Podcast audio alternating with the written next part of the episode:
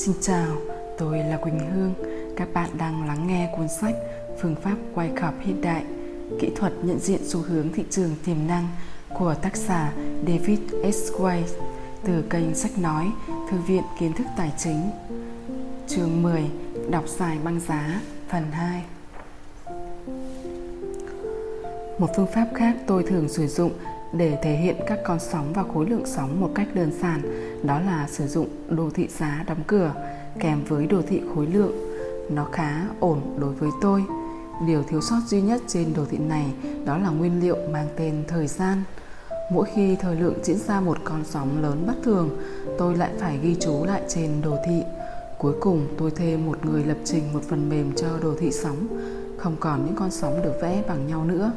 Khoảng trống giữa những con sóng phản ánh thời lượng của chúng và chiều rộng của thanh khối lượng cũng đồng thời là một chức năng hiển thị thời gian.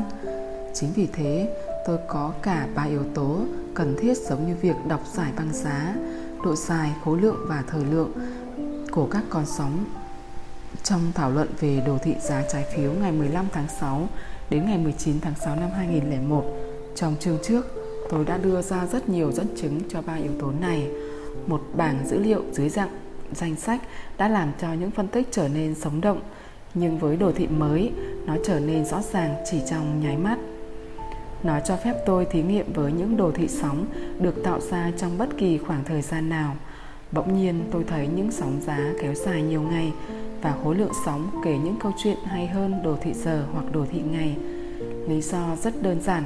Chuyển động giá không mở ra dưới dạng một tập hợp với các giai đoạn thời gian bằng nhau, nó mở ra trong dạng sóng.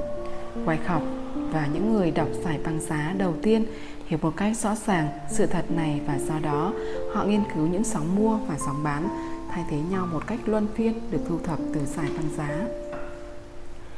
Việc mổ xẻ chuyển động giá thành những khoảng thời gian khác nhau không cản trở quan điểm của một người về xu hướng.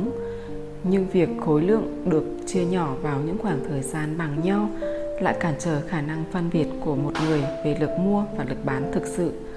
Theo một ý nghĩa nào đó, thông điệp của khối lượng đã bị đánh mất theo thời gian. Để minh họa cho quan điểm này, tôi sử dụng đồ thị của hợp đồng tháng mười hai năm hai nghìn không trăm mười hai được trình bày ở hình mười chấm một.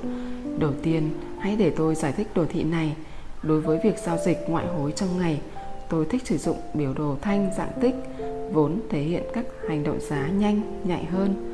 Tôi cũng đồng thời quan sát thời gian phía bên dưới, nhưng cấu tạo của đồ thị thanh tích không bị giới hạn bởi một khoảng thời gian sẵn có. Do đó, trong điều kiện thị trường biến động, một thanh hai trăm năm mươi tích có thể kéo dài vài giây, và trong những giai đoạn khác nhau, nó có thể kéo dài hai mươi phút hoặc hơn. Đồ thị thanh tích lớn hơn cũng hữu ích trong việc hình ảnh hóa cấu trúc giá lớn hơn. Ví dụ, tôi thường nhìn đồ thị thanh năm nghìn tích cho tiền tệ hoặc đồ thị thanh chín nghìn tích đối với chỉ số ép and pê. Hình mười chấm một trình bày sóng ba pip xây dựng từ thanh hai trăm năm mươi tích trước thời điểm đóng cửa ngày mười tám tháng mười hai năm hai nghìn không trăm mười hai. Tổng số lượng hợp đồng cho từng thanh tích cũng được bao gồm trong đó. Bắt đầu từ bên trái của đồ thị, chúng ta hãy chú ý đến sóng tăng lớn với khối lượng năm nghìn bốn trăm. Đây là khối lượng giao dịch lớn nhất trong vòng bốn tiếng. Cú trồi lên bị rút ngắn trong nhịp tăng nổi bật một cách rõ ràng. Nó nói rằng xu hướng tăng đang suy yếu. Lực cung xuất hiện trong sóng giảm đầu tiên, nơi khối lượng giao dịch bốn nghìn một trăm là lớn nhất tính đến thời điểm đó. Hãy so sánh sự thay đổi mang tính giảm này với hành động giá tại sóng sáu trong hình chín chấm mười hai, nơi lực cầu xuất hiện lần đầu tiên. Bạn sẽ thấy sự khác biệt. Trong sóng tăng tiếp theo, khối lượng giao dịch chỉ là một nghìn một trăm, cho thấy lực cầu đang suy yếu và mang đến một điểm vào lệnh bán khá tốt. Trong phần lớn trường hợp, khối lượng giao dịch dạng thanh tích nhìn khá tương đồng. Chúng ta thấy rất ít sự khác biệt giữa khối lượng tại các thanh giá. Chính vì thế, chúng ta sẽ sử dụng chỉ báo khối lượng tích lũy để quan sát rõ hơn. Bạn đọc có thể quan sát trên đồ thị, trong nhịp phục hồi với một nghìn một trăm hợp đồng được giao dịch, các thanh khối lượng tích cho thấy rất ít sự thay đổi, nhưng chỉ báo khối lượng tích lũy nằm phía trên cho thấy điều này rất rõ ràng. Tương tự, nhịp giảm với khối lượng giao dịch bốn nghìn một trăm hợp đồng từ đỉnh không được thể hiện nổi bật như khối lượng trên chỉ báo khối lượng tích lũy. Trong nhịp giảm tính từ đỉnh, các sóng giảm tuần tự là mười ba, mười chín, mười chín và bốn pips. Khoảng thời gian diễn ra của từng sóng đo được là mười, mười sáu, bốn và hai phút. Kết hợp với sự suy giảm của sóng khối lượng được thể hiện trong chỉ báo khối lượng tích lũy, chúng ta có thể kết luận rằng nhịp phục hồi từ đáy vào lúc chín giờ ba mươi tám sáng là rõ ràng. Thêm một lý do tiếp theo củng cố cho quan điểm đảo chiều vừa nêu, đó là sóng giảm nằm trước sóng giảm cuối cùng, giảm một đoạn bằng với sóng giảm trước nó, nhưng chỉ tồn tại trong bốn phút. Tốc độ của sóng giảm cuối phản ánh hành động cao trào khi những người dính bẫy mua đang dẫm đạp lên nhau để bán.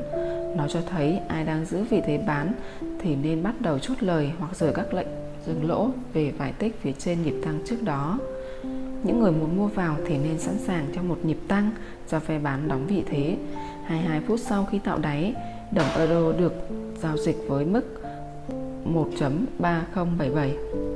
Hình mười chấm hai là đồ thị ba phút của đồng đô la Úc tháng sáu năm hai nghìn không trăm mười một. Kích thước sóng tối thiểu hoặc đảo chiều là ba pips.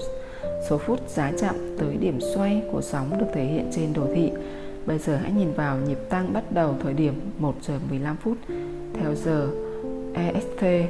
Chúng ta thấy ba sóng tăng kéo dài theo tuần tự là mười hai, ba mươi sáu và sáu phút. Chiều dài của chúng lần lượt là mười, hai mươi mốt và năm pip, với khối lượng lần lượt là một nghìn tám trăm chín mươi sáu, hai nghìn không trăm ba mươi tám và một nghìn ba trăm lẻ năm hợp đồng. Sự suy giảm của thời gian, chiều dài sóng và khối lượng giao dịch trên những con sóng hé lộ tình trạng suy yếu của xu hướng tăng. Chúng cung cấp thông tin cho những người đọc giải băng giá là hãy chốt lợi nhuận đối với những vị thế mua đã được thực hiện trước đó. Nếu cụ Wyckoff còn đương thời, ông cũng sẽ ủng hộ việc chốt lời và ngay lập tức mở lệnh bán trong các vị thế như vậy. Đồ thị thể hiện khối lượng giao dịch phía bên dưới là đồ thị dạng tích lũy. Sóng giảm hai mươi bảy phút bao gồm chín đoạn thời gian, có độ dài ba phút và tổng khối lượng gia tăng đều nhau cho đến giai đoạn thứ chín của sóng này, nơi nó gia tăng một cách bất thường. Định dạng này giúp chúng ta nhìn thấy sự cao trào của khối lượng thường xảy ra tại đỉnh hoặc đáy của một con sóng. Tôi sử dụng một ví dụ khác để minh họa cho điều này. Bạn đọc hãy nhìn vào khối lượng nhảy vọt trong giai đoạn cuối của sóng tăng sáu phút lên đỉnh của đồ thị. Đó là hành động cao trào của khối lượng. Bên trong nhịp giảm tính từ đỉnh, tất cả nhịp tăng phục hồi đều nhỏ và chết yểu. Chúng có thể được dùng để gia tăng vị thế bán nếu giá thất bại trong việc tạo đỉnh. Một thông tin tương tự có thể được chỉ ra tại những nhịp giảm nhỏ. Khối lượng sắp xuất hiện trong nhịp tăng trước đó. Hợp đồng tương lai tiền tệ và thị trường ngoại hối mang đến những thứ độc đáo. Đồ thị kích thước sóng ba pip có thể được dùng trên từng loại tiền khác nhau. Điều này cho phép nhà giao dịch chuyển từ cặp tiền này sang cặp tiền khác để tìm kiếm mô hình tốt nhất mà không cần phải điều chỉnh lại thiết lập sóng. Khi giao dịch, tôi thường xếp chồng đồ thị sóng lên trên đồ thị thanh.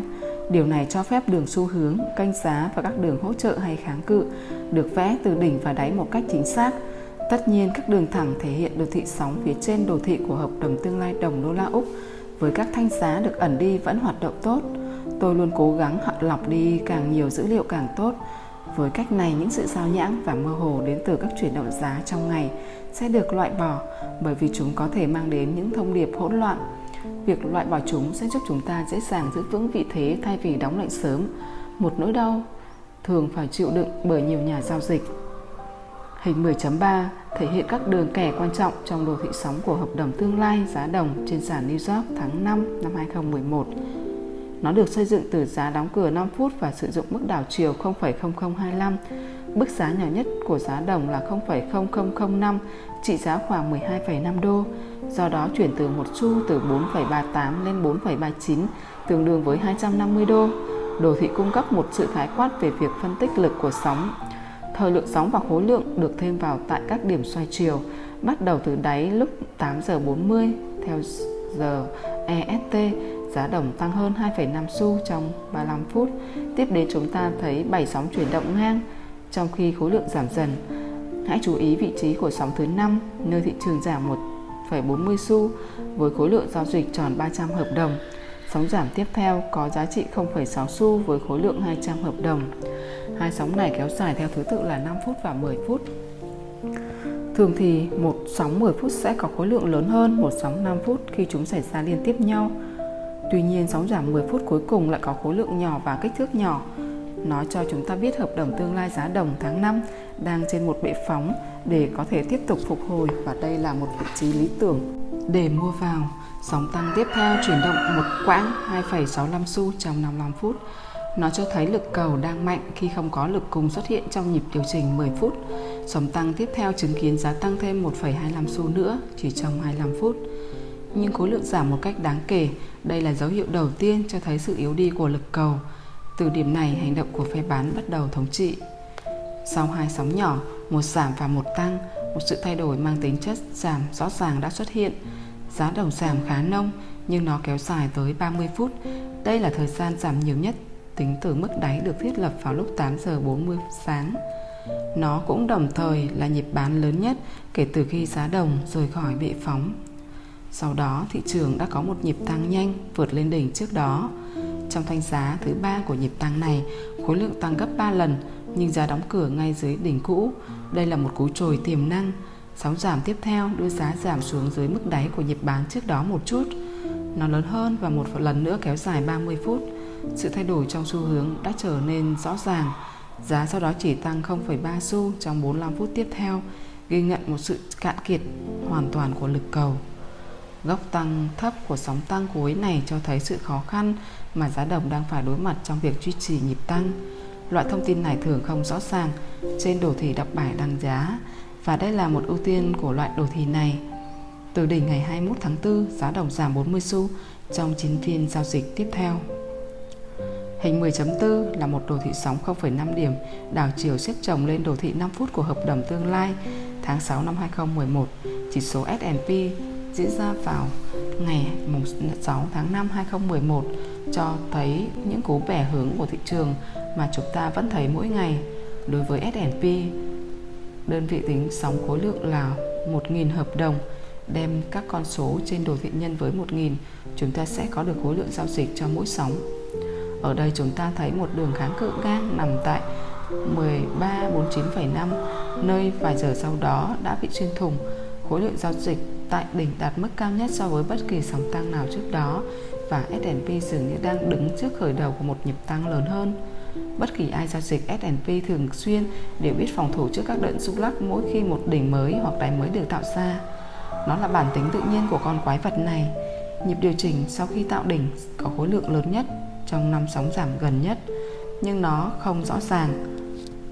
Kích thước bình thường khiến cho xu hướng tăng có vẻ bị đe dọa, nhưng sóng tăng tiếp theo cung cấp cho chúng ta những thông tin bao gồm đà tăng giá không được duy trì, dấu hiệu cạn cầu xuất hiện, cú trồi lên phía trên đỉnh của sóng tăng trước chỉ đưa giá tăng thêm không phẩy bảy mươi lăm điểm hay ba mươi bảy phẩy năm đô so với đỉnh cũ của mỗi hợp đồng. Dấu hiệu như vậy là quá rõ ràng. Một vị thế bán có thể được mở ngay khi sóng đảo chiều không phẩy năm điểm xuất hiện. hai mươi lăm phút sau, ét and pê được giao dịch thấp hơn bảy phẩy hai mươi lăm điểm. Vào lúc hai giờ bốn mươi chiều, nó đã giảm mười một điểm. Tất cả điều này xuất phát từ một sự thay đổi tinh tế trong hành vi giá. Chính khối lượng mới khiến đồ thị sóng có giá trị. Như đã đề cập trước đó, khối lượng giao dịch dựa trên thời gian thường thất bại trong việc hé lộ sức mạnh thực sự của phe mua và phe bán. Bằng chứng rõ ràng nhất được thể hiện trên khối lượng giao dịch hàng ngày. Tất cả đều trông khá giống nhau. Nó đặc biệt đúng với khối lượng giao dịch hàng ngày của thị trường cổ phiếu. Các sóng hình mười chấm năm kể cho chúng ta một câu chuyện vẫn thường diễn ra. Tôi cũng thêm vào khối lượng hàng ngày để cho các bạn đọc thấy được sóng khối lượng rõ ràng đến nhường nào. Nhịp bán diễn ra trong tháng mười năm hai nghìn không trăm mười, bao gồm hai sóng giảm lớn với khối lượng lần lượt là năm mươi sáu và sáu mươi tư triệu cổ phiếu mỗi sóng. Trong ngày trước khi sóng thứ hai kết thúc, khối lượng giao dịch tăng lên đến mười chín triệu. Đây là khối lượng lớn nhất trên đồ thị cho tới thời điểm đó. Sau khi tạo đáy vào ngày hai mươi bảy tháng mười, giá đóng cửa cao hơn trong bảy ngày liên tiếp với tổng khối lượng có được giao dịch là chín mươi mốt triệu cổ phiếu. Đây là khối lượng tăng lớn nhất kể từ đầu tháng ba. Khối lượng thực của cùng khoảng thời gian này không nổi bật và trông cực kỳ giống với đầu tháng mười.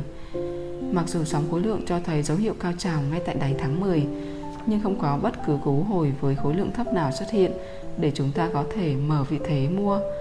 Nhưng thanh giá tăng có biên độ lớn bật từ đáy báo hiệu sự hiện diện của lực cầu. Nhịp tăng có khối lượng giao dịch lớn báo hiệu lực cầu đã vượt qua lực cung và sự suy giảm của khối lượng trong ba sóng giảm tại nhịp điều chỉnh tháng mười một phản ánh dấu hiệu cạn cung, đặc biệt là trong sóng giảm có khối lượng giao dịch mười chín triệu. Trong mười bảy phiên tiếp theo, có hai sóng tăng kéo dài tuần tự là chín và bảy, giữa chúng là nhịp điều chỉnh một ngày. Lực cầu mạnh đã dẫn đến hai sóng tăng mạnh. Sau nhiều đợt điều chỉnh nông trong tháng mười hai, giá cổ phiếu tạo đỉnh cao mới trong ngày giao dịch đầu tiên của tháng một năm hai nghìn không trăm mười một. Hãy lưu ý sóng khối lượng thấp cho thấy dấu hiệu cạn cầu.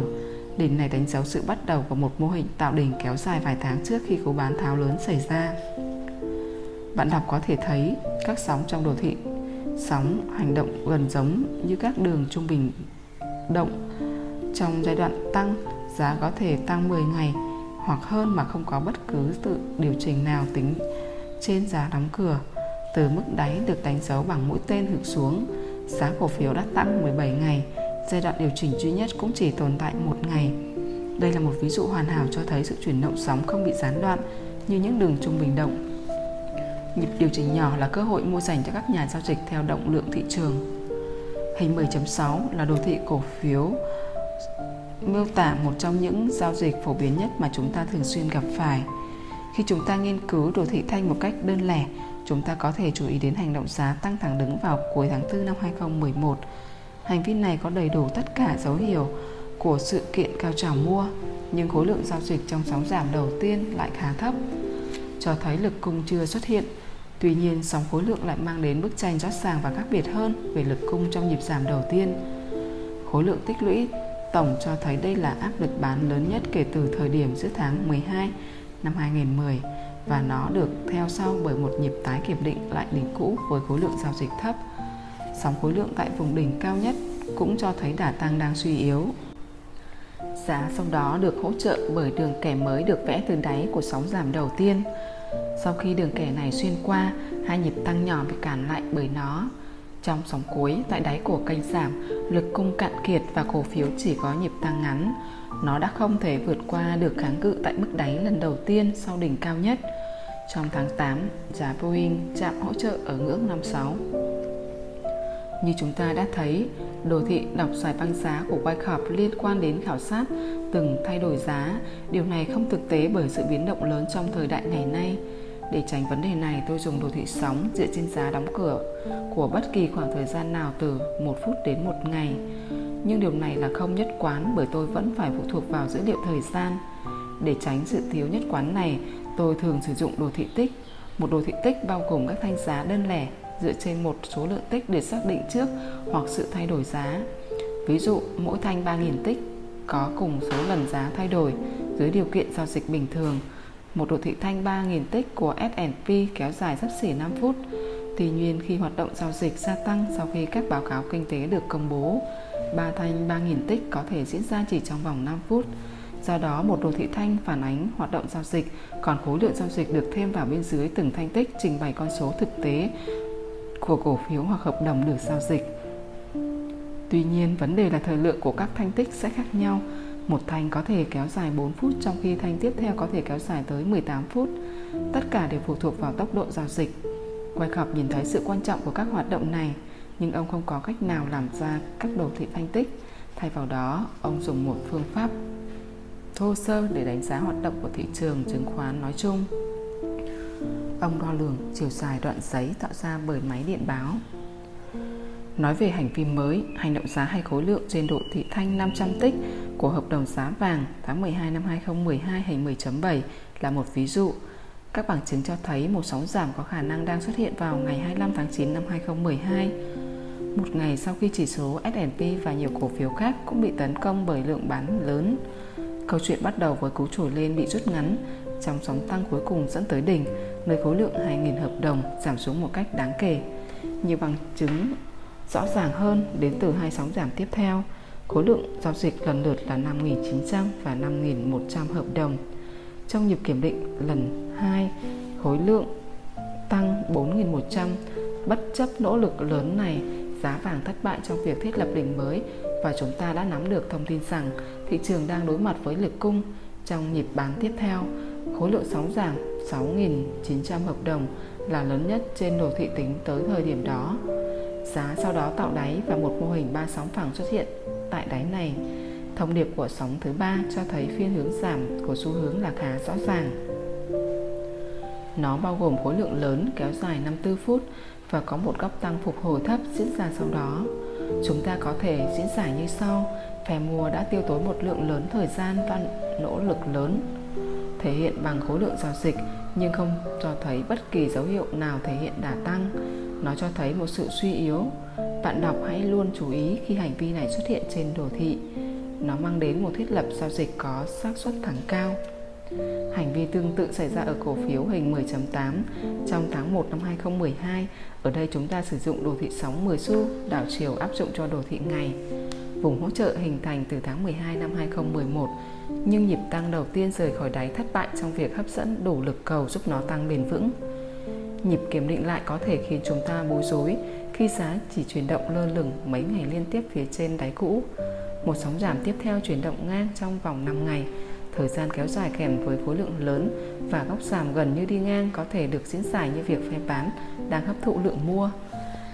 Diễn giải theo một cách khác, phe mua đang giữ túi của họ khi những đề nghị bán đều bị hấp thụ hết. Trong hai sóng tăng sau đó, phe mua bắt đầu cho thấy hành động của họ khi giá cổ phiếu tăng lên với khối lượng thậm chí còn lớn hơn. Trong sóng giảm cuối cùng, phe bán bằng cách nào đó đã phá vỡ được ngưỡng hỗ trợ nhưng lại không thể duy trì được sức ép và giá tăng một cách nhanh chóng sau đó. Những con sóng phẳng thường đại diện cho sự nén lại của giá. Một trong những thiết lập giao dịch xảy ra thường xuyên nhất liên quan đến những cú trồi bị rút ngắn. Các nhà giao dịch thường xuyên nhầm lẫn các cú trồi bị rút ngắn với các sự kiện khác như cú bật và cú trồi.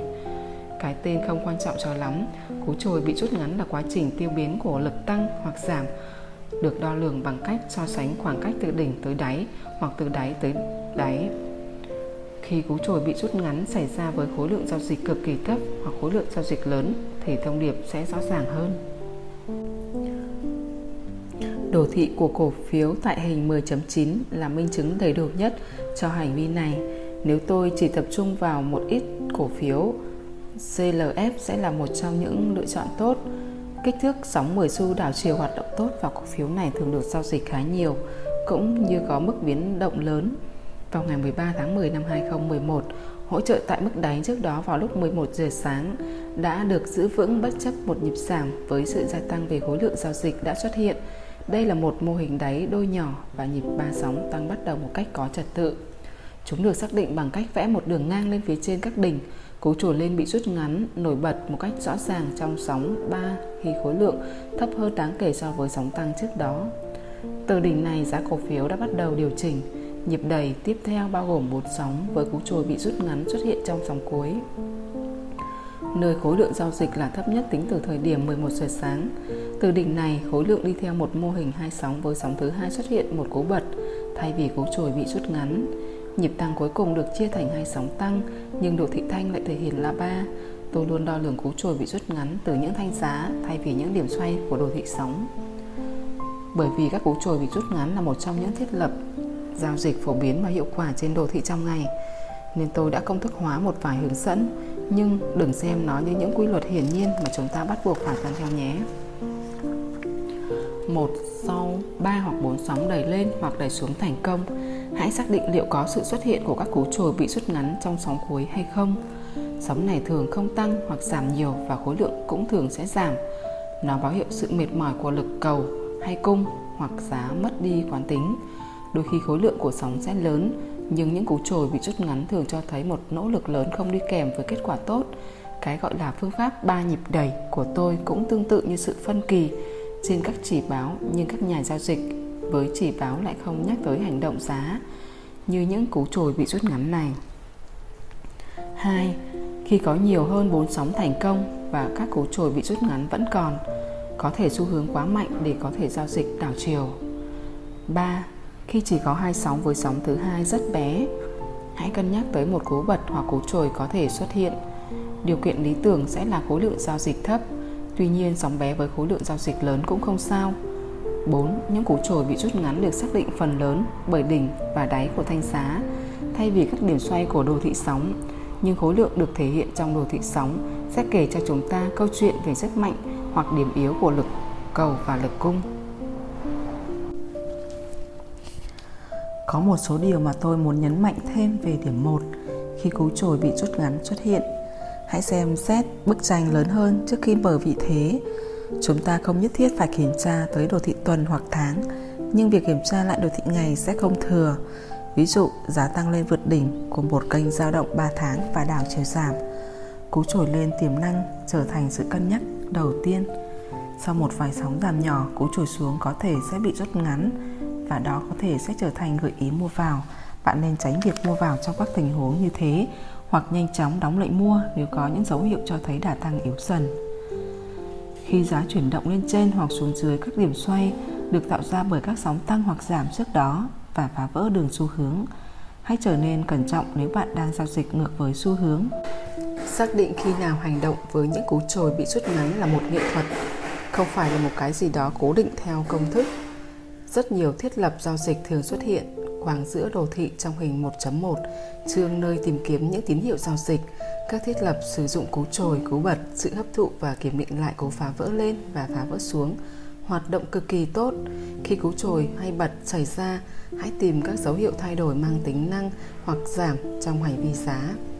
Nếu áp dụng lực mua hay bán đang biến mất vào các cú hồi tiếp theo, hãy thực hiện giao dịch và đặt dừng lỗ ở phía trên hay dưới điểm kháng cự hay hỗ trợ gần nhất. Quy tắc tương tự cũng hoạt động với các cú phá vỡ lên hoặc xuống có khối lượng giao dịch lớn. Khi những điều này xảy ra, hãy quan sát đặc tính của cú hồi. Khối lượng giao dịch thấp tại các cú hồi báo hiệu một nhịp kiểm định thành công của cú phá vỡ lên hay phá vỡ xuống và xu hướng có khả năng sẽ tiếp tục. Dừng lỗ sẽ được đặt dưới hoặc trên điểm thấp nhất hoặc cao nhất của cú hồi. Các nhà giao dịch trong ngày có thể sẽ bị ngạc nhiên với số lượng những giao dịch dạng này xuất hiện trong mỗi phiên giao dịch. Có hai yêu cầu cơ bản chúng ta cần khi giao dịch: sự kiên nhẫn để chờ cho thiết lập xuất hiện và thực hiện giao dịch một cách khách quan. Đừng nói thị trường điều đó sẽ phải làm, hãy để nó nói với bạn nó sẽ làm gì. Tôi từng đề cập về việc tập trung vào một cổ phiếu thị hoặc thị trường cụ thể cho mục tiêu giao dịch trong ngày để quan sát những chi tiết vụn vặt. Tôi thường dùng đồ thị thanh một trăm tích. Điều này giúp chúng ta thấy được rất nhiều thiết lập khác nhau trong suốt một phiên giao dịch. Hình mười chấm mười trình bày đồ thị thanh một trăm tích của cổ phiếu vào ngày hai mươi sáu tháng chín năm hai nghìn không trăm mười hai với đồ thị sóng mười xu đảo chiều. Khối lượng giao dịch lớn của sóng tăng đầu tiên đại diện cho nhịp điệu của suốt ngày hôm đó bởi chúng phản ánh lực mua quyết liệt. Chúng ta thấy cú trồi lên bị rút ngắn xuất hiện trong nhịp đẩy thứ ba. Sự giảm mạnh của khối lượng giao dịch trong nhịp đẩy thứ ba cũng cảnh báo về một đợt giảm sắp tới. Giá tiếp tục giảm với ba sóng đẩy xuống và cú trồi bị rút ngắn xuất hiện tại sóng giảm thứ ba. Với khối lượng thấp, khi giá quay đầu phục hồi từ đáy này, chúng ta mở, nên mở các lệnh mua với dừng lỗ đặt tại đáy của sóng thứ ba. Một sóng tăng mạnh mẽ đã đẩy giá cổ phiếu vượt đỉnh của buổi sáng. Một nhịp hồi nhỏ kéo dài bốn phút đã diễn ra trước khi sóng tăng tiếp theo bắt đầu. Trong nhịp tăng, chúng ta nhìn thấy ba sóng đẩy và một lần nữa là cú trồi bị rút ngắn. Lần này khối lượng giao dịch vẫn lớn nhưng cú trồi bị rút ngắn cảnh báo cổ phiếu en em đang gặp phải lực cung. Sóng giảm đầu tiên từ đỉnh này là sự thay đổi mang tính giảm trong hành động giá. Tại đây chúng ta có khối lượng giảm lớn nhất kể từ khi giá phá vỡ lên phía trên mức đỉnh buổi sáng. Chúng kết hợp cùng nhau và báo hiệu nhịp tăng trong ngày đã kết thúc. Bình thường khi theo dõi đồ thị thanh một trăm tích, tôi nén các chuyển động giá càng chặt càng tốt để các thanh riêng lẻ trở nên không thể phân biệt được. Tôi chỉ hứng thú với dạng của hành vi và cấu trúc mà các đường kẻ mang lại. Cùng với nhau, chúng kể những câu chuyện thú vị cho chúng ta. Hình mười chấm mười một là hợp đồng tương lai chỉ số ét and pê tháng sáu năm hai nghìn không trăm mười hai với sóng không phẩy bảy mươi lăm điểm đảo chiều. Nó thực sự cần ít sự giải thích. Hành vi giá quan trọng nhất là cú trồi với khối lượng thấp tại đỉnh và cú trồi xuống bị rút ngắn trong nhịp bán tháo. Việc khối lượng tạo đỉnh trong sóng giảm về một ba ba chín phẩy bảy mươi lăm báo hiệu sự kết thúc của xu hướng giảm đang rất gần. Trong nhịp giảm về đáy cuối cùng, cú trồi bị rút ngắn và khối lượng trong sóng giảm này tiêu biến. Bạn đọc hãy lưu ý khối lượng giao dịch lớn của sóng tăng rời khỏi đáy. Nó đánh dấu sự bắt đầu của một nhịp tăng lên một ba năm sáu phẩy bảy mươi lăm trong giờ tiếp theo. Vài người nói rằng đây là chuyện không quan trọng, nhưng tôi nghĩ nó mang lợi thế giao dịch tốt mà cho nhà giao dịch trong ngày và rõ ràng chúng ta nên mua vào tại thời điểm này. Nếu còn tại thế, hẳn Wyckoff sẽ yêu thích nó. Một trong những cách xây dựng đồ thị yêu thích của tôi là sử dụng hai đồ thị sóng với kích thước khác nhau chồng lên nhau. Hình mười chấm mười hai là đồ thị thanh hai trăm năm mươi tích với một sóng bảy pip và một sóng ba pip đảo chiều được đặt chồng lên phía trên. Do khối lượng tích được sử dụng trong đồ thị ngoại hối nên từng thanh tích sẽ có khối lượng là hai trăm năm mươi. Với đồ thị sóng, chúng ta có chỉ báo khối lượng tích lũy được đặt phía trên dưới từ mức đáy được thiết lập vào lúc hai mươi hai giờ năm mươi mốt. Bảy sóng bảy pip xuất hiện, đồ thị sóng ba pip cũng đi theo đồ thị sóng lớn và dao động xung quanh sóng này. Có một thời điểm mà cả hai sóng hợp lại với nhau, đó là trong nhịp giảm với khối lượng hai nghìn về đáy hai mươi hai giờ năm mươi mốt. Sóng nhỏ mang lại những manh mối nhỏ hơn về xu hướng thị trường, từ đó giúp nhà giao dịch mở các vị thế giao dịch với rủi ro thấp hơn.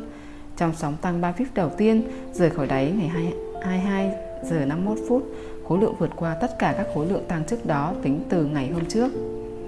Trong cú hồi tiếp theo, chúng ta không thấy sự xuất hiện của lực cung.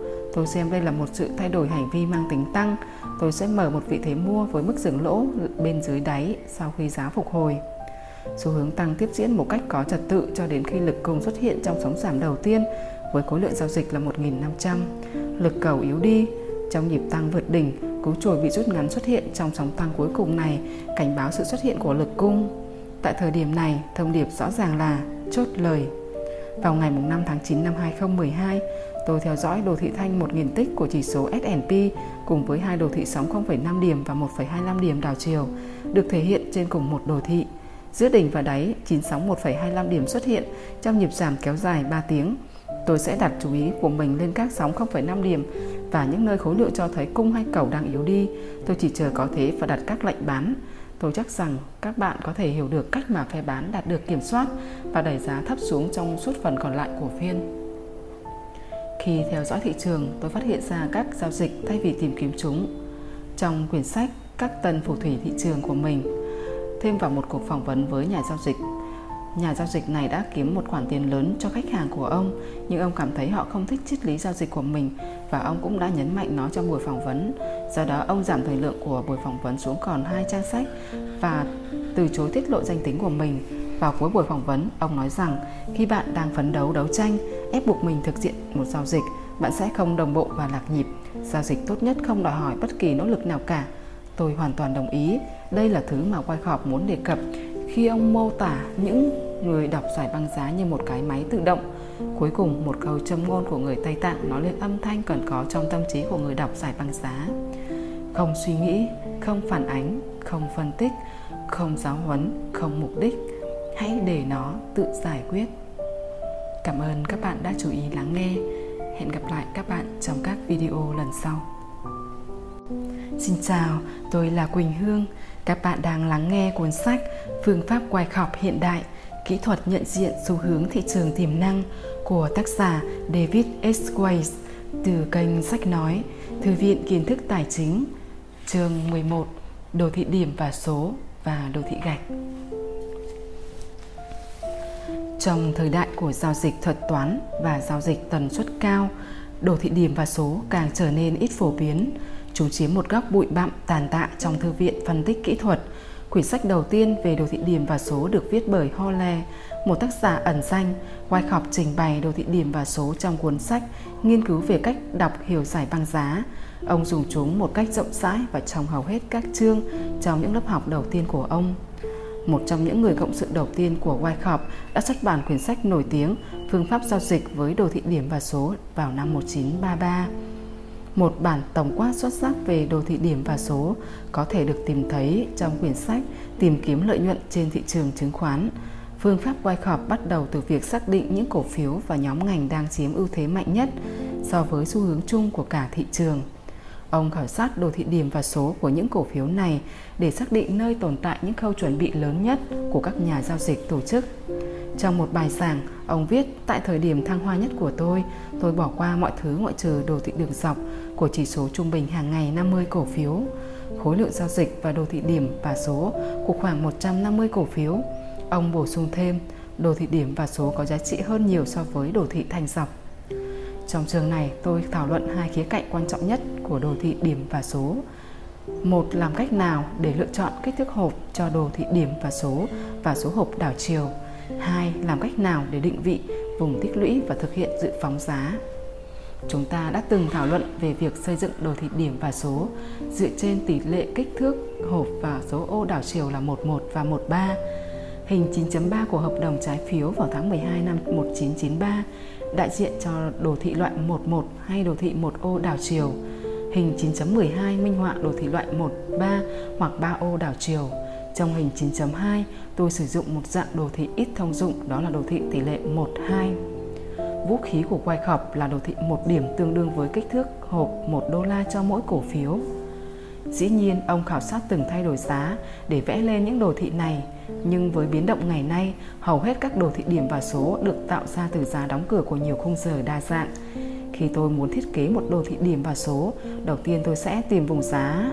Nén chặt, những nghiên cứu của tôi về hợp đồng tương lai tiền tệ dẫn tôi đến đồ thị ngày của hợp đồng tương lai đồng bảng Anh, nơi giá thu hẹp thành một vùng dao động chặt vào giữa tháng tám năm hai nghìn không trăm mười hai và tháng chín hai nghìn không trăm mười một. Kiểm tra nhanh trên đồ thị tháng, tôi thấy sự nén lại này kéo dài đến tận năm hai nghìn không trăm lẻ chín. Thay vì giao dịch hợp đồng tương lai, tôi mở một vị thế mua với ép ích pê, quỹ e tê ép của đồng bảng Anh, thuận lợi hơn về mặt thuế và cũng không liên quan đến việc tái tục vị thế từ hợp đồng này qua hợp đồng khác. Giá tăng từ đáy một trăm năm mươi tư phẩy năm hai trong ngày mười tháng tám, báo hiệu vị thế mua đã được đảm bảo. Bước kế tiếp liên quan đến quyết định với kích thước hộp và đơn vị đảo chiều. Hách thử với kích thước mười một được tính toán dựa trên giá đóng cửa hàng ngày hình mười một chấm một. Chúng ta ngay lập tức thấy bảy cột tạo nền tại mức giá một trăm năm mươi tư. Đếm từ B đến A, sử dụng công thức ước lượng mục tiêu giá, chúng ta có thể dự phóng nhịp tăng này lên đến một trăm sáu mươi mốt. Tôi sẽ đếm từ vị trí nơi nhịp tăng bắt đầu một cách nghiêm túc. Vài nhà giao dịch mà tôi biết đến sẽ đếm cột theo chiều dài của cột phá vỡ và ngay lập tức kỳ vọng một nhịp tăng lên mức cao nhất. Tuy nhiên, tôi thích chia việc đếm thành các giai đoạn và bắt đầu với cách phòng thủ nhất.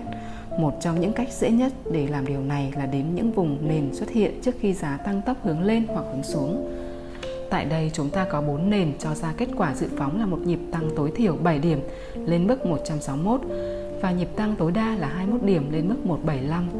Trung bình của bốn mục tiêu này là một trăm sáu mươi tám phẩy bảy mươi lăm. Một nhịp tăng lớn cỡ này sẽ kéo giá đến vùng giữa các đỉnh từ hai nghìn không trăm lẻ chín đến hai nghìn không trăm mười một, nhưng chúng ta vẫn không biết đỉnh của nhịp tăng này ở đâu. Suy cho cùng, dự phóng của đồ thị điểm và số chỉ là tham khảo. Tuy nhiên, chúng lại xác định chính xác một cách kỳ lạ. mười một cột đếm dọc theo ngưỡng một trăm sáu mươi tư chỉ ra một nhịp giảm về một trăm năm mươi ba, nơi cổ phiếu chạm mức này một tháng sau đó. Hãy chú ý rằng ép ích pê đã không được giao dịch bốn trong số mười một cột kết hợp để tạo ra lần đếm này. Sau khi cổ phiếu giảm nhiều hơn bảy đô từ mức giá một trăm sáu mươi tư, rõ ràng là chúng ta nên đếm rộng hơn. Tiếp theo chúng ta cùng quan sát đồ thị tỷ lệ mười ba tạo ra với kích thước hộp bốn điểm và đảo chiều mười hai điểm. Nó được tính toán từ dữ liệu giá hàng ngày của chỉ số ét and pê hình mười một chấm hai. Vùng giá đi ngang tại một chấm ba bốn bốn kéo dài năm tháng, từ tháng hai đến tháng bảy năm hai nghìn không trăm mười một. Nó dự phóng một nhịp giảm về một nghìn một trăm, vượt qua đáy thực sự chỉ tám điểm. Trong khi viết chương này của quyển sách, giai đoạn đếm này vẫn chưa hoàn tất. Cách đếm cho ra mục tiêu dự phóng giá lớn nhất là đếm mười bảy cột đi qua mức giá một nghìn một trăm sáu mươi trong giai đoạn từ tháng mười một đến tháng tám năm hai nghìn không trăm mười một. Vùng nền được sử dụng để phóng dự phóng giá được tô đậm trên đồ thị cho chúng ta dễ quan sát. Giá mục tiêu đạt được là một nghìn bốn trăm tám mươi tư. Một cách đếm khác có thể được sử dụng để dự phóng mục tiêu, đó là đếm số cột trong cột tăng xuất phát từ đáy một nghìn một trăm sáu mươi. Việc đếm này cho dự phóng mục tiêu tại một nghìn bốn trăm hai mươi tư, đồ thị điểm và số thường được sử dụng để lọc bớt dữ liệu giá. Do đó, chúng cho thấy được bức tranh toàn cảnh hơn của chuyển động giá. Nó được thực hiện bằng cách thay đổi số ô đảo chiều và thông số kích thước hộp. Nó cũng giống như cách chúng ta quan sát trên kính hiển vi vậy. Bằng cách thực hành, chúng ta có thể học cách để tìm ra kích thước hộp và số ô đảo chiều phù hợp. Chọn kích thước hộp tốt nhất, số ô đảo chiều chính xác nhất cho một đồ thị điểm và số cần thời gian thực hành. Hãy cùng lấy một ví dụ về cổ phiếu mining, một cổ phiếu có giá tương đối thấp. Sau thời điểm đóng cửa vào thứ sáu, ngày ba tháng tám năm hai nghìn không trăm mười hai trên đồ thị tuần hình mười một chấm ba, chúng ta thấy có một mô hình nén chặt xuất hiện giữa tháng tám và tháng một năm hai nghìn không trăm mười hai. Sự yếu đi trong tháng tư và tháng năm đẩy giá giảm xuống thấp hơn đường hỗ trợ được kẻ ngang trước khi cú đảo chiều tăng xuất hiện tại tuần có ngày kết thúc là hai mươi lăm tháng năm. Đây có thể được xem là một cú bật. Theo sau cú bật là mười tuần chuyển động ngang với biên độ dao động tám mươi mốt xu. Giá cổ phiếu đang đứng trên một bệ phóng và chờ đợi một chất xúc tác để thiết kế các đồ thị điểm và số phù hợp. Tôi bắt đầu với dữ liệu ngày bởi chúng tạo ra các mô hình chặt chẽ hơn. Một đồ thị tỷ lệ một một có lẽ vẫn sẽ ổn những nhưng kích thước này chỉ là sáu phần trăm giá cổ phiếu. Phần trăm nhỏ hơn sẽ cho thấy nhiều hành động giá hơn, nhưng cái chúng ta cần vẫn là sự phù hợp. Tuy nhiên, chúng ta sẽ vẫn thử và thay đổi thông số nếu cần. Như những gì đã đề cập, đồ thị không phẩy hai mươi lăm nhân một trên hình mười một chấm bốn cho thấy nhiều dấu hiệu không thỏa mãn. Đầu tiên, vùng nền nằm tại bốn phẩy hai mươi lăm chỉ bao gồm được chín cột, kết quả dự phóng giá cho mục tiêu nhịp tăng lên sáu phẩy năm. Đây là kết quả tốt, nhưng nó không tương xứng với lượng thời gian mà giá chuyển động ngang. Thứ hai, đáy tháng một năm hai nghìn không trăm mười hai không xuất hiện bởi đồ thị này được xây dựng từ giá đóng cửa hàng ngày, nên nó lọc ra các đỉnh và đáy xuất hiện trong ngày. Và tất cả đồ thị điểm và số được tạo ra từ giá đóng cửa mỗi ngày đều sẽ có chung một vấn đề như vậy. Đồ thị trên hình mười một chấm năm sẽ được cấu thành bằng một cách khác. Nó sử dụng kích thước hộp nhỏ hơn và số ô đảo chiều lớn hơn, được tính toán từ giá đóng cửa mỗi giờ.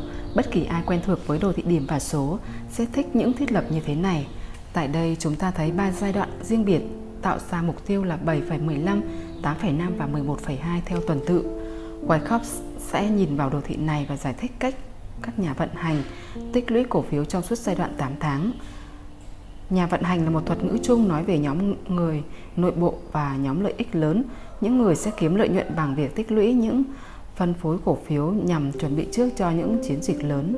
Ở đây chúng ta thấy những nhà vận hành lớn ép giá xuống thấp hơn vùng dao động trong tháng tư để xem có bao nhiêu lực cung xuất hiện. Nhịp tăng năm mươi xu ở điểm một đánh dấu mức tăng lớn nhất kể từ đỉnh tháng hai và nó phản ánh lực cầu. Cú hồi kế tiếp thất bại trong việc điều chỉnh năm mươi phần trăm của nhịp tăng trước đó. Một hành động củng cố tính chất tăng trong nhịp tăng ở điểm ba, cú trồi bị rút ngắn khi ve bán xuất hiện. Hành động giá giữa điểm bốn và sáu cho thấy các nhà vận hành cố gắng giữ một mức trần cho cổ phiếu nhằm hoàn thành việc tích lũy. Từ đáy ở điểm sáu, cổ phiếu tiếp tục được họ nắm giữ khi dao động giá thu hẹp và giá tăng dần dần. Tôi không hề nghi ngờ những lực lượng lớn này vẫn đang hoạt động trên thị trường ngày nay, nhưng những hoạt động của họ không phải là nơi mà tôi tập trung sự chú ý. Việc đếm số cột tạo nên nền giá ở mức bốn phẩy bốn mươi lăm trong hình mười một chấm năm được chia nhỏ thành ba giai đoạn. Nền a bê bao trùm các chuyển động giá từ đầu tháng tám đến cuối tháng sáu. Nền a xê tính từ cú phá vỡ xuống vào mười tháng tư và nền a đê bao gồm toàn bộ chuyển động giá từ đáy ngày mười một tháng một năm hai nghìn không trăm mười hai. Đồ thị được thể hiện đến hết ngày hai mươi lăm tháng mười hai năm hai nghìn không trăm mười hai và sau đó là một nhịp cắt cánh mạnh mẽ rời khỏi vùng dao động. Hakla tạo đỉnh và nhịp tăng cuối ở mức sáu phẩy chín mươi tư, chỉ hai mươi xu dưới mục tiêu dự phóng từ nền a bê. Nếu cổ phiếu giữ vững trên bốn phẩy bốn mươi lăm trong nhịp hồi tiếp theo, mục tiêu đếm lớn hơn có thể sẽ được thỏa mãn trong tương lai. Hình mười một chấm sáu là giá trái phiếu chính phủ kỳ hạn năm năm tháng ba năm hai nghìn không trăm mười một. Đây là một trong những ví dụ tôi thích nhất. Bức giá tối thiểu của hợp đồng này là không phẩy hai mươi lăm trên ba mươi hai, có giá trị bảy phẩy tám một hai lăm đô. Chúng ta sẽ sử dụng đồ thị điểm và số với kích thước hộp là không phẩy hai mươi lăm trên ba mươi hai và số hộp đảo chiều là hai. Nói một cách khác, đây là đồ thị với tỷ lệ một hai. Nó được xây dựng từ giá đóng cửa mỗi ba phút. Tại đây thời lượng của từng cột được vẽ lên đồ thị. Bạn hãy quan sát cách mà mức giá tại đáy được thiết lập vào đầu buổi sáng tại một một bảy một năm phẩy năm bị xuyên thủng trong nhịp bán tháo về đáy thấp nhất. Nhịp giảm đầu tiên bao gồm tám hộp diễn ra trong ba mươi ba phút, nhịp thứ hai kéo dài sáu hộp trong mười tám phút, nhịp thứ ba giảm ba hộp chỉ trong sáu đến chín phút. Bạn có thể thấy biên độ dao động đang thu hẹp dần và thời gian ngắn lại một cách chính xác như những gì xảy ra trên đồ thị sóng.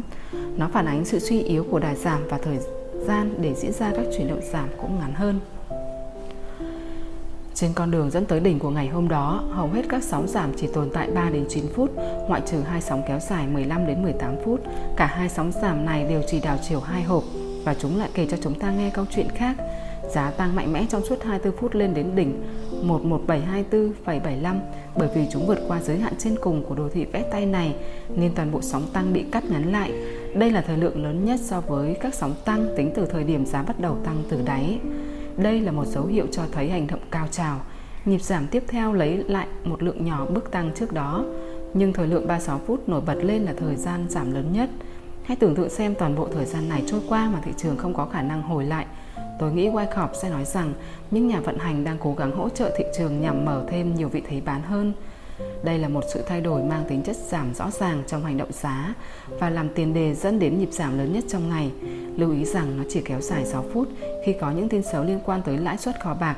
Nhịp tăng cuối cùng diễn ra trong một mô hình tạo đỉnh kéo dài chín phút trước khi giá giảm mạnh trong ba mươi sáu phút tiếp theo.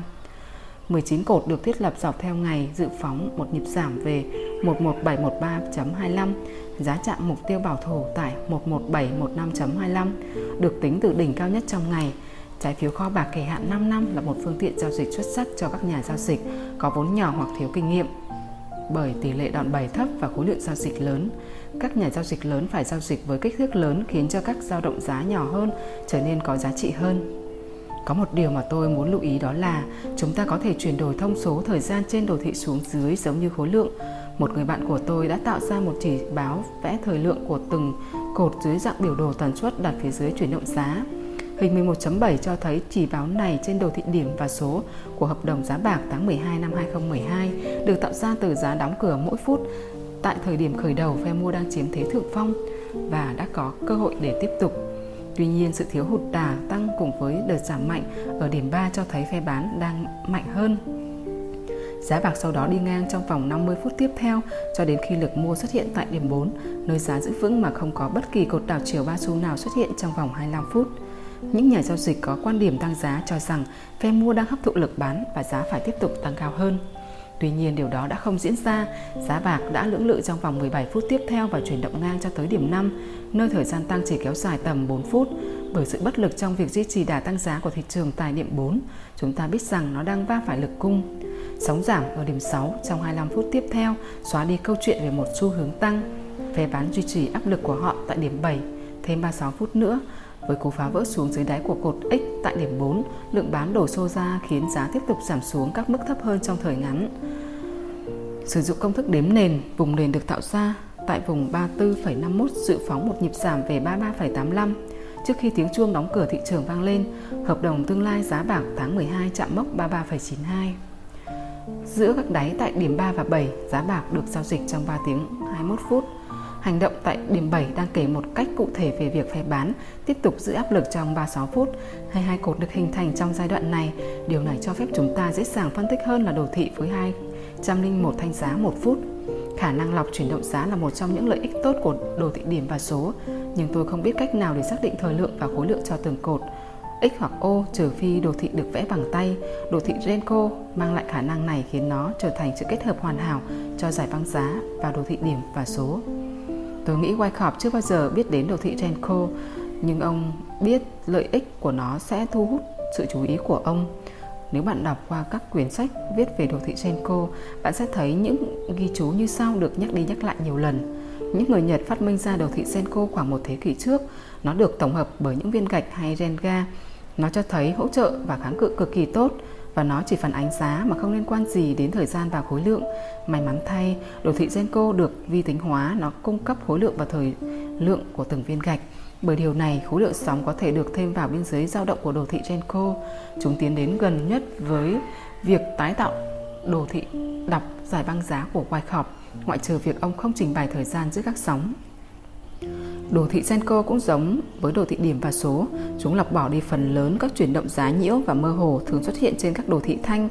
Cấu tạo của biểu đồ Renko được miêu tả trong hình mười một chấm tám. Hãy giả định rằng chúng ta đang nhìn về một viên gạch tăng với kích thước khoảng một trên một đô viên gạch. Một viên gạch tăng đã hoàn thiện đang dừng lại ở mức giá mười đô. Để hình thành một viên gạch tăng nữa, giá cổ phiếu sẽ phải được giao dịch lên trên mức mười một đô. Để đảo chiều xu hướng và hoàn thiện một viên gạch giảm, giá cổ phiếu phải giảm một đô từ đáy của viên gạch trước về mức tám đô. Trước khi viên gạch hình thành, giá có thể di chuyển trong biên độ hai phẩy năm đô. Viên gạch mới có thể kéo dài đến năm mươi phút hoặc hơn trước khi hoàn thiện. Trong suốt khoảng thời gian này, một đồ thị thanh năm phút có thể mang đến thông điệp hỗn hợp khiến một nhà giao dịch đóng giao dịch sớm hoặc hoàn toàn bỏ qua chuyển động tiếp theo. Vì lý do này, đồ thị Genco mang lại sự bình yên cho tâm trí. Chúng giảm bớt số lượng quyết định cần được thực hiện, sự cộng dồn thời gian để hoàn thiện mỗi viên gạch xuất phát từ kích thước gạch và tốc độ giao dịch. Chuyển động giá nhanh sẽ khiến một số viên gạch chỉ tồn tại vài giây. Trong những trường hợp khác, một viên gạch có thể kéo dài bất tận khi giá không thể vượt qua các ngưỡng hỗ trợ hay kháng cự của viên gạch trước đó. Hãy nghĩ về viên gạch một điểm của ét and pê nằm giữa một một chín không và một một chín mốt, giả định rằng nó là viên gạch mới nhất trong một tiến trình tăng. Trong giai đoạn hình thành viên gạch tiếp theo, giá có thể dao động giữa một một chín một phẩy bảy lăm và một một tám chín phẩy hai lăm. hai phẩy năm điểm, bao lâu cũng được cho đến khi mức một một chín hai hay một một tám chín chính thức đạt đến. Theo một cách tự nhiên, nếu kích thước gạch là không phẩy năm điểm, thời gian hình thành từng viên gạch sẽ ngắn hơn và sẽ có nhiều gạch hơn xuất hiện. Một viên gạch ba điểm chắc chắn sẽ kéo dài lâu hơn và mất nhiều thời gian hơn để hoàn thiện. Một nhà giao dịch trong ngày, trong thị trường ngoại hối hay hợp đồng tương lai tiền tệ có thể sử dụng viên gạch có trị giá năm pip, trong khi một nhà giao dịch theo bước sóng có thể sử dụng viên gạch có trị giá hai mươi pip. Một trong những tính năng khác biệt của Genco là nó không bị trói buộc bởi giới hạn thời gian. Điều này cũng đồng thời đúng với các sóng trên đồ thị Genco. Hình mười một chấm chín là đồ thị Genco năm pip của hợp đồng tháng mười hai năm hai nghìn không trăm mười một của đồng đô la Úc vào ngày năm tháng chín. Tại đây chúng ta thấy mô hình hai đỉnh kéo dài năm mươi phút, khối lượng tám trăm năm mươi lăm hợp đồng trong viên gạch tại đỉnh thứ hai là khối lượng lớn nhất tại thời điểm đó. Nó chỉ hình thành trong bảy phút.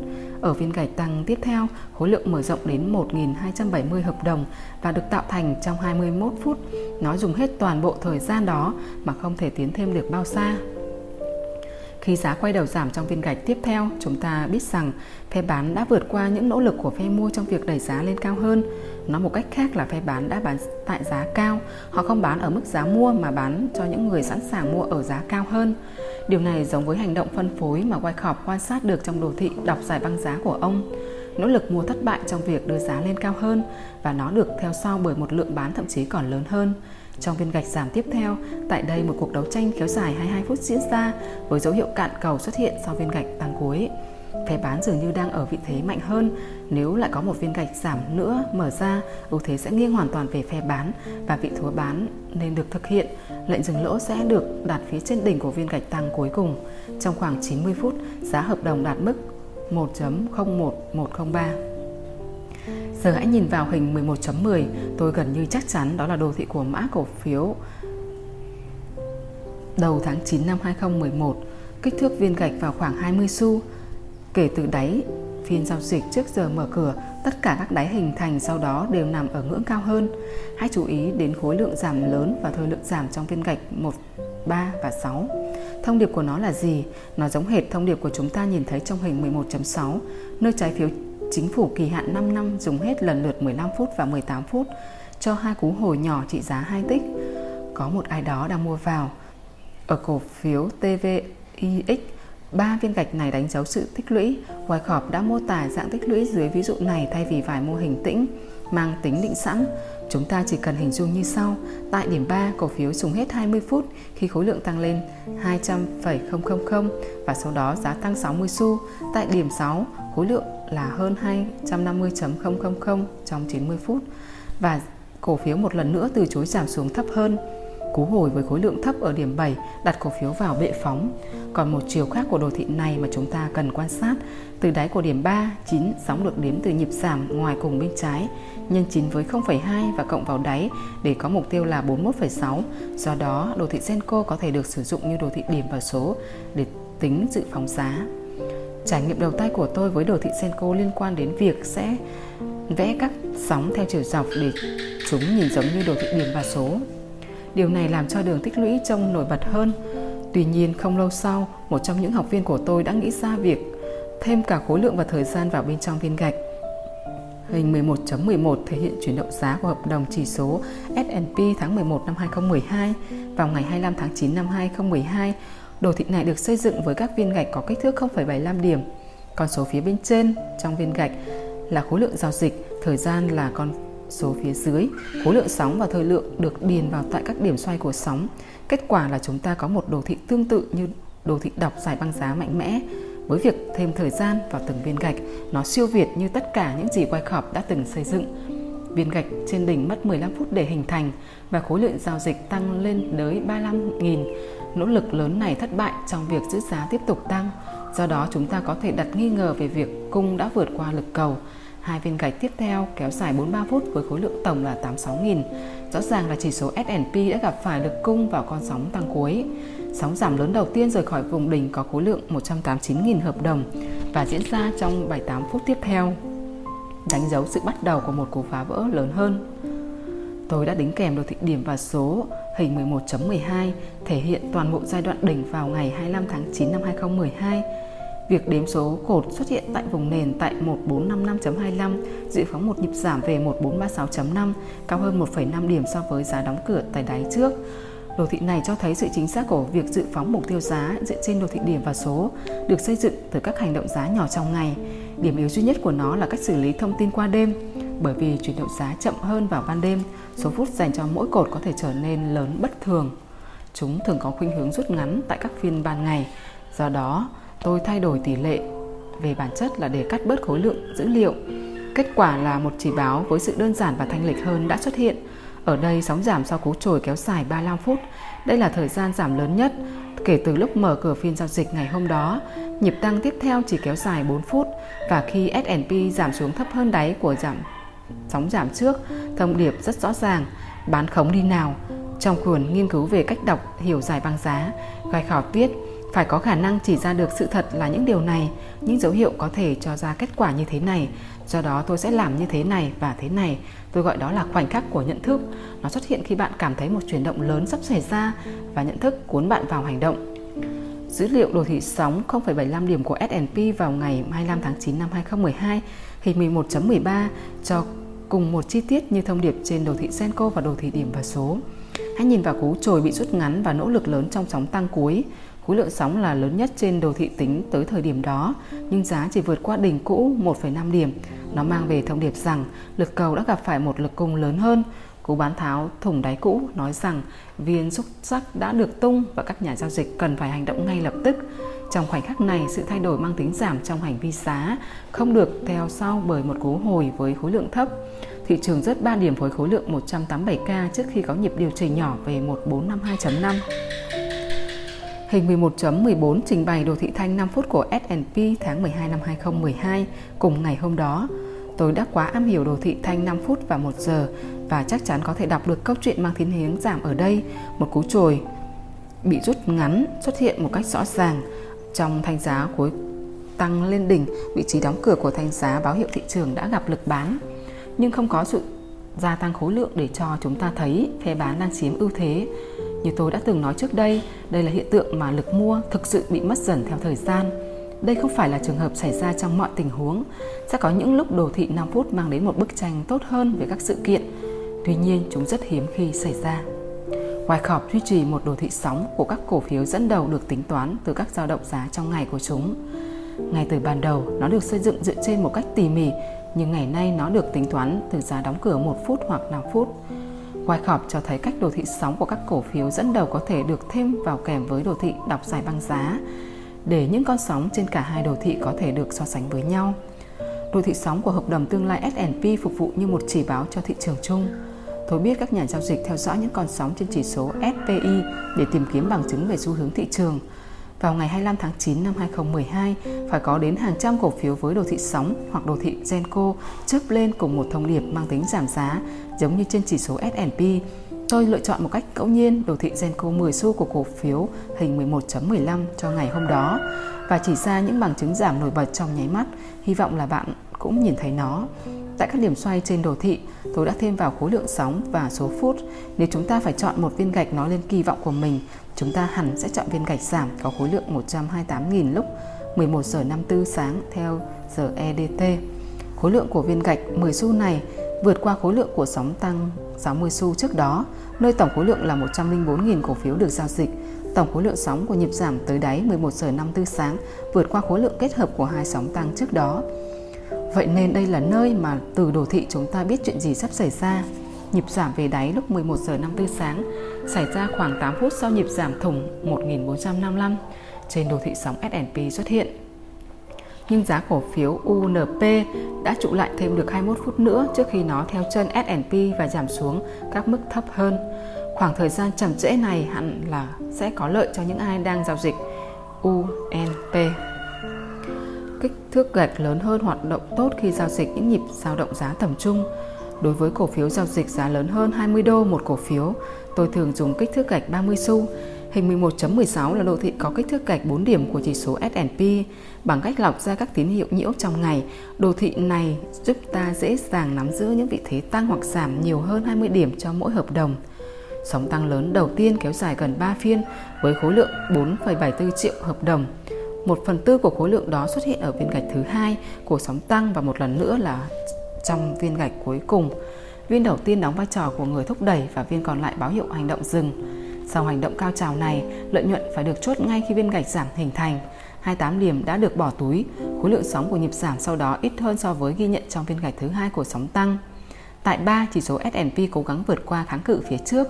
Chỉ có một viên gạch xuất hiện trong nhịp giảm tiếp theo, bốn, và nó có khối lượng giao dịch lớn. Ngay khi một viên gạch hình thành phía trên đường kẻ ngang, chúng ta biết rằng khối lượng lớn báo hiệu việc hấp thụ đã hoàn tất và phe mua đang kiểm soát. Nó là một điểm lý tưởng để mở vị thế mua. ét và pê sau đó tăng thêm hai mươi tư điểm trước khi phe bán bước vào. Tôi đã đề cập ở trên rằng trải nghiệm đầu tiên của tôi với đồ thị Genco liên quan đến việc tạo ra một đồ thị mà các viên gạch mở ra theo chiều dọc, định dạng dọc theo phép nhiều dữ liệu giá xuất hiện trên đồ thị trái ngược với cách chuyển động xiên truyền thống. Ngoài ra, một đường tích lũy trên đồ thị Genco có thể được sử dụng để làm dự phóng cho việc giá sẽ đi xuyên chuyển xuyên bao xa. Hình mười một chấm mười bảy là đồ thị vẽ tay của hợp đồng tháng ba năm hai không một hai của chỉ số ét và pê vào ngày mười sáu tháng mười hai năm hai không một một. Kích thước gạch là một điểm. Nỗ lực đầu tiên này được vẽ nguệch ngoạc theo đúng nghĩa đen và một mẩu giấy của sổ ghi chú. Con số khối lượng theo đơn vị nghìn hợp đồng được viết tại mỗi giá. Ngay từ ban đầu, tôi không trình bày số phút của mỗi viên gạch, nhưng chúng được thêm vào sau đó. Trong nhịp giảm từ đỉnh, hãy chú ý hai viên gạch, nơi khối lượng tăng tuần tự lên đến một trăm tám mươi hai nghìn và một trăm lẻ hai nghìn. Tại đây, chúng ta có khối lượng kết hợp là hai trăm tám mươi sáu nghìn trong một giai đoạn, diễn ra là sáu mươi ba phút. Điều này cho thấy phe bán rõ ràng đã chiếm ưu thế. Chỉ ngay trước nhịp tăng lên đỉnh, hãy chú ý một cú hồi với khối lượng thấp đã xuất hiện phản ánh sự thiếu áp lực bán một cách hoàn toàn và mang đến một cơ hội mua xuất sắc. Vùng nền giống như đồ thị điểm và số nằm dọc theo mức một nghìn hai trăm mười tám phẩy bảy mươi lăm, nơi khối lượng chín nghìn xuất hiện, dự phóng nhịp tăng lên một nghìn hai trăm hai mươi ba phẩy bảy mươi lăm, một điểm thấp hơn một đỉnh. Hãy nhìn vào giá đỉnh, nơi khối lượng giao dịch trong viên gạch tăng lên đến bảy mươi chín nghìn, giá trị lớn nhất trên đồ thị. Tôi nghĩ bạn có thể thấy sự hữu ích của một đồ thị như vậy. Hiện tại, nó là công việc mà tôi đang tiến hành. Khi tôi mới nghe về phương pháp Wyckoff, nó chỉ được nhắc đến một cách âm thầm. Không ai muốn để quá nhiều người biết đến bí mật giao dịch tốt nhất nên họ giữ nó cho riêng mình. Ngay cả ngày nay, một trong những người bạn của tôi cũng không muốn tôi tiết lộ tất cả những thông tin này. Lý do rất đơn giản, nó hiệu quả. Vậy, sao phải công bố nó? Như tôi đã nói ngay từ phần giới thiệu, tôi không có bí mật nào cả và tôi chắc chắn Wyckoff cũng vậy. Mục đích mong đợi của ông là nhằm giúp các nhà giao dịch phát triển một khả năng phán đoán trực quan với việc đọc những gì thị trường nói về chính nó thay vì hành động theo kiểu năm mươi năm mươi. Trong quyển nghiên cứu về việc đọc hiểu giải băng giá, ông viết: tiền kiếm được bằng cách diễn giải điều gì đang sắp xảy ra, chứ không phải bằng cách ngồi chờ cho đến khi nó xảy ra rồi đi theo đám đông. Tôi chắc chắn ông sẽ đồng ý với thông điệp đằng sau cuốn sách này. Cảm ơn các bạn đã chú ý lắng nghe. Hẹn gặp lại các bạn ở các video lần sau. Mô tiếp theo của ngày hôm nay, nó chỉ kéo dài năm phút so với nhịp tăng trước là hai mươi tám và mười bốn phút. Nhịp tăng này được ba phần ba mươi hai điểm và tạo đỉnh thấp hơn với khối lượng giao dịch giảm. Lực mua có vẻ đã khá mệt mỏi, một sự thay đổi mang thiên hướng giảm đã xuất hiện vào sóng bán tiếp theo. Tại đây, thời lượng và khối lượng đều lớn hơn tất cả các sóng giảm từ lúc bắt đầu đến phiên hiện tại. hai phút sau khi đáy được hình thành ở mười nghìn một trăm hai mươi tư, một nhịp đảo chiều ba phần ba mươi hai điểm xảy ra. Hãy cùng quan sát tốc độ của nhịp tăng từ mười nghìn một trăm hai mươi tư lên mười nghìn một trăm hai mươi chín. Trong mười lăm phút của sóng mua, giá tăng hoặc trụ ở đỉnh chỉ trong ba phút. Dạng hành vi này phản ánh lực cầu yếu và ít sự hứng thú đối với trái phiếu. Thị trường hiện tại khá mong manh và đang đứng trước nguy cơ có một nhịp giảm lớn. Giá trái phiếu đã đảo chiều vào lúc mười giờ bốn phút và giảm về mười nghìn một trăm hai mươi sáu. Một người thành thạo việc đọc giải băng giá sẽ mở lệnh bán với dừng lỗ đặt phía trên mười nghìn hai trăm. Giá trái phiếu tiếp tục trượt giảm và chúng ta thấy mức giá mười nghìn một trăm hai mươi mốt xuất hiện trên băng điện vào lúc mười giờ mười lăm phút. Thị trường đã giảm qua khỏi hỗ trợ ở mười nghìn một trăm hai mươi tư, nơi mà hai trong ba sóng bán trước đó đã dừng tại đây. Nhiều hành động khác được liệt kê tiếp theo như sau. Sau khi được trụ được mười một phút giữa mức mười nghìn một trăm mười sáu đến mười nghìn một trăm mười lăm, cú giảm về mười nghìn một trăm mười ba có vẻ là như khởi đầu cho việc tiếp tục suy yếu của xu hướng giá. Tuy nhiên, thị trường lại quay tới mức mười nghìn một trăm mười lăm thêm một lần nữa. Sẽ có người nghĩ rằng nhịp giảm đang kết thúc. Nếu có vị thế bán, liệu bạn có chốt lời? Thông thường khi chúng ta suy nghĩ quá nhiều, chúng ta sẽ không thể phân biệt được sự khác nhau giữa tín hiệu nhiễu và tín hiệu có ý nghĩa. Khi nghi ngờ, đừng thoát lệnh, hãy giảm rủi ro và tăng độ thoải mái bằng cách điều chỉnh các mức dừng lỗ. Trong bảy phút cuối, đợt bán tháo đã khiến giá giảm dốc hơn và khối lượng gia tăng đột biến. Đây có thể là nhịp bắt đầu giảm lớn hơn hoặc cũng có thể chỉ là một điểm nào đó ở mức độ chưa rõ mà chỉ có thể được xác định được từ việc quan sát lại bức tranh lớn hơn của lịch sử giá. Từ những chuyển động giá mà chúng ta đã quan sát, chúng ta không thể nói trước đây là một phần của xu hướng giảm lớn hơn hay một cú rũ trong một xu hướng tăng hoặc một phần của một vùng dao động lớn hơn. Nếu biên độ dao động bình quân một ngày của trái phiếu là khoảng hai mươi chín phần ba mươi hai, một nhà giao dịch trong ngày nên chốt lời và chờ đợi các cơ hội mới. Tại điểm này, chúng ta biết sóng bán đã kết thúc ở mười nghìn một trăm mười lăm với kích thước giảm là hai mươi tư phần ba mươi hai điểm, khối lượng giao dịch là ba trăm hợp đồng và thời gian giao dịch hình thành sóng kéo dài năm mươi mốt phút. Với kinh nghiệm của mình, một nhà giao dịch nên biết rằng khối lượng giao dịch ba trăm hợp đồng trên đồ thị sóng ba phần ba mươi hai là rất bình thường. Khối lượng ba trăm hợp đồng trên độ thị sóng tám phần ba mươi hai hay mười sáu phần ba mươi hai cũng không ngoại lệ. Tuy nhiên, trên đồ thị này nó phản ánh một lượng cung lớn, một dấu hiệu chính cho thấy sự suy yếu. Tại đây, thị trường đã tăng vượt qua đỉnh của hai sóng tăng trước đó. Một nhịp điều chỉnh ở mức độ nào đó đang diễn ra. Nếu một người vẫn đang bán, người đó phải quyết định hoặc chốt lời, một phần lợi nhuận hoặc rời mức dừng lỗ. Ở ngưỡng nào bạn kỳ vọng thị trường sẽ gặp phải kháng cự? Giả sử như Wyckoff bán khống ở mười nghìn một trăm hai mươi mốt, ông có lẽ sẽ chốt lời tại đáy của vùng cao trào hoặc ngay sau khi giá thấy khuynh hướng tạo đỉnh cao hơn. Nếu ông quyết tâm giữ giao dịch để chờ một đợt giảm tiềm năng lớn hơn, ông cũng sẽ đặt dừng lỗ ngay phía trên mức phục hồi năm mươi phần trăm. Từ dữ liệu một phút đã được lọc ra của chúng ta, chúng ta có một nhịp giảm từ mười nghìn hai trăm về mười nghìn một trăm mười lăm. Vì vậy, ngưỡng năm mươi phần trăm rơi vào khoảng mười nghìn một trăm mười tám. Nếu chúng ta sử dụng đỉnh và đáy thực sự là mười nghìn hai trăm lẻ một và mười nghìn một trăm lẻ năm, chúng ta sẽ có ngưỡng năm mươi phần trăm rơi vào tầm mười nghìn một trăm mười chín. Nhưng liệu có bất kỳ mức hỗ trợ nào trong nhịp giảm trước đó, nơi chúng ta có thể đặt lệnh dừng lỗ ở phía trên? Không có bất kỳ mức nào xuất hiện trên đồ thị, nhưng dữ liệu trên giải băng giá cho thấy chuyển động ngang tới và lui giữa mười nghìn một trăm mười sáu và mười nghìn một trăm mười lăm. Nó có thể là kháng cự cho bất kỳ nhịp tăng phục hồi nào. Từ thông tin chúng ta có được liên quan tới việc đọc giải băng giá, chúng ta có một bức tranh về nơi kháng cự kỳ vọng có thể xuất hiện. Một sóng bán mới bắt đầu với cú đảo chiều này. Sóng mua cuối tăng bảy trên ba mươi hai điểm trong vòng ba mươi sáu phút với khối lượng bảy mươi mốt. Nó đã thất bại trong việc phục hồi về ngưỡng năm mươi phần trăm của nhịp giảm lớn từ mười nghìn hai trăm về mười nghìn một trăm lẻ năm và cũng không vượt qua được kháng cự giữa mười nghìn một trăm mười sáu và mười nghìn một trăm mười lăm. Cho tới thời điểm hiện tại, sóng tăng này nhìn giống như một nhịp điều chỉnh và khối lượng thấp thừa xuất hiện trong một xu hướng giảm. Thị trường dường như đã chết hẳn tại mười nghìn một trăm mười lăm khi khối lượng trở nên teo tóp và chỉ còn bốn hợp đồng được giao dịch trong sáu phút. Trong nhịp tăng từ mười nghìn một trăm lẻ năm, sóng tăng khối đánh dấu sự thất bại đầu tiên trong việc tạo đỉnh cao hơn. Với việc sóng giảm khối không hấp dẫn được phe bán, thị trường đã sẵn sàng để tăng lên các mức cao hơn.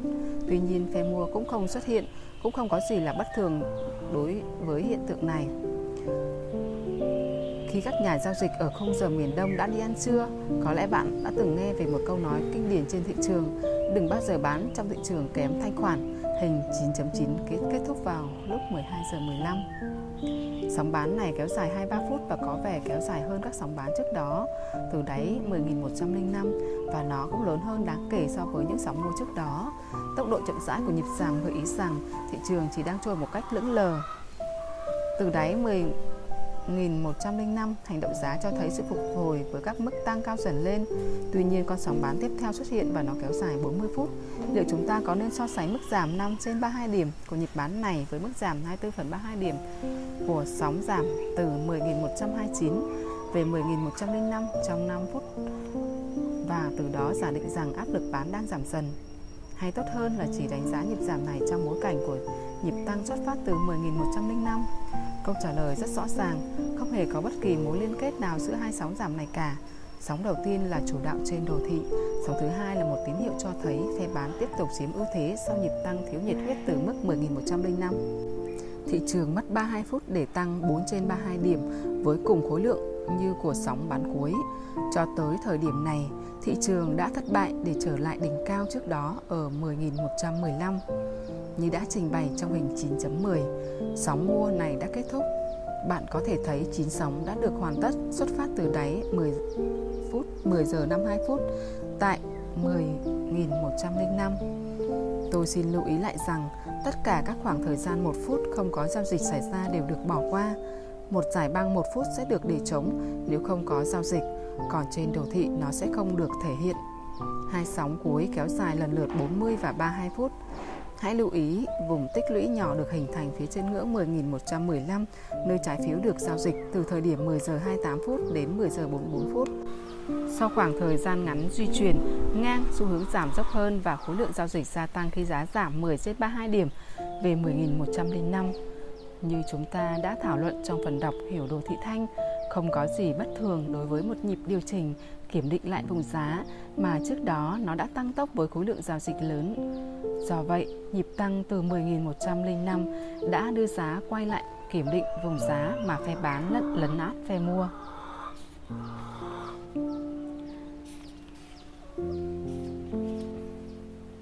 Vào thứ Hai, ngày mười tám tháng sáu, giá trái phiếu mở cửa tăng nhưng hầu như chỉ giảm trong phút phiên giao dịch hôm đó. Hình chín chấm mười hai là hai mươi mốt sóng mô tả chuyển động giá ngày mười chín tháng sáu của giá trái phiếu. Chúng khởi đầu với một sóng bán sau khi tạo khoảng trống giá giảm. Bắt đầu từ thời điểm này, bạn có thể xác nhận được ba sóng báo hiệu xu hướng ngắn hạn đang giao dịch chuyển dần từ giảm sang tăng hay không. Hãy nhớ rằng khi những sóng bán bắt đầu giảm dần về biên độ và khối lượng, đồng thời sóng mua tăng dần, xu hướng đang đảo chiều sang tăng.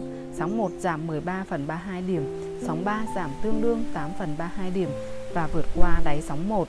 Sóng năm chỉ giảm thêm được năm phần ba mươi hai điểm và không tạo được đáy mới, mang lại cho chúng ta sự thay đổi mang tính chất tăng đầu tiên trong hành động giá. Sóng sáu gia tăng thêm trọng lượng cho câu chuyện mang tính chất tăng khi giá trái phiếu đạt mức tăng lớn nhất trong phiên với khối lượng giao dịch lớn nhất. Hành vi trong sóng chín nói rằng giá trái phiếu đang trên bệ phóng để tăng khi đây là sóng giảm nhỏ nhất trong phiên và áp lực bán không còn. Nhịp tăng bắt đầu từ sóng mười, một pha đấu tranh giành quyền kiểm soát xảy ra quanh ngưỡng một trăm lẻ một, nơi thị trường gặp phải kháng cự đầu tiên trong ngày mười tám tháng sáu. Sóng giảm nhỏ cuối cùng đưa giá xuống thấp hơn một trăm lẻ một, nhưng lực bán theo sau là hoàn toàn thiếu hụt. Nó đã góp phần hoàn tất một cú đảo chiều tăng đẹp. Tôi đã dùng đồ thị F. Tôi đã dùng đồ thị điểm và số này được vài năm. Nó luôn là một trong những loại đồ thị tôi thích nhất. Bước tiếp theo trong sự tiến hóa của đồ thị sóng sẽ mang lại nhiều thông tin hơn và sự linh hoạt lớn hơn.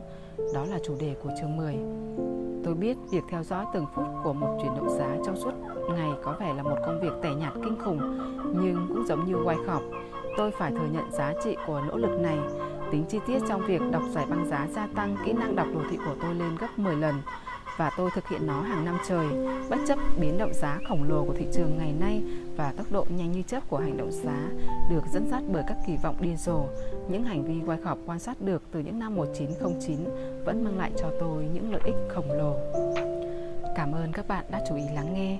Hẹn gặp lại các bạn ở các video lần sau.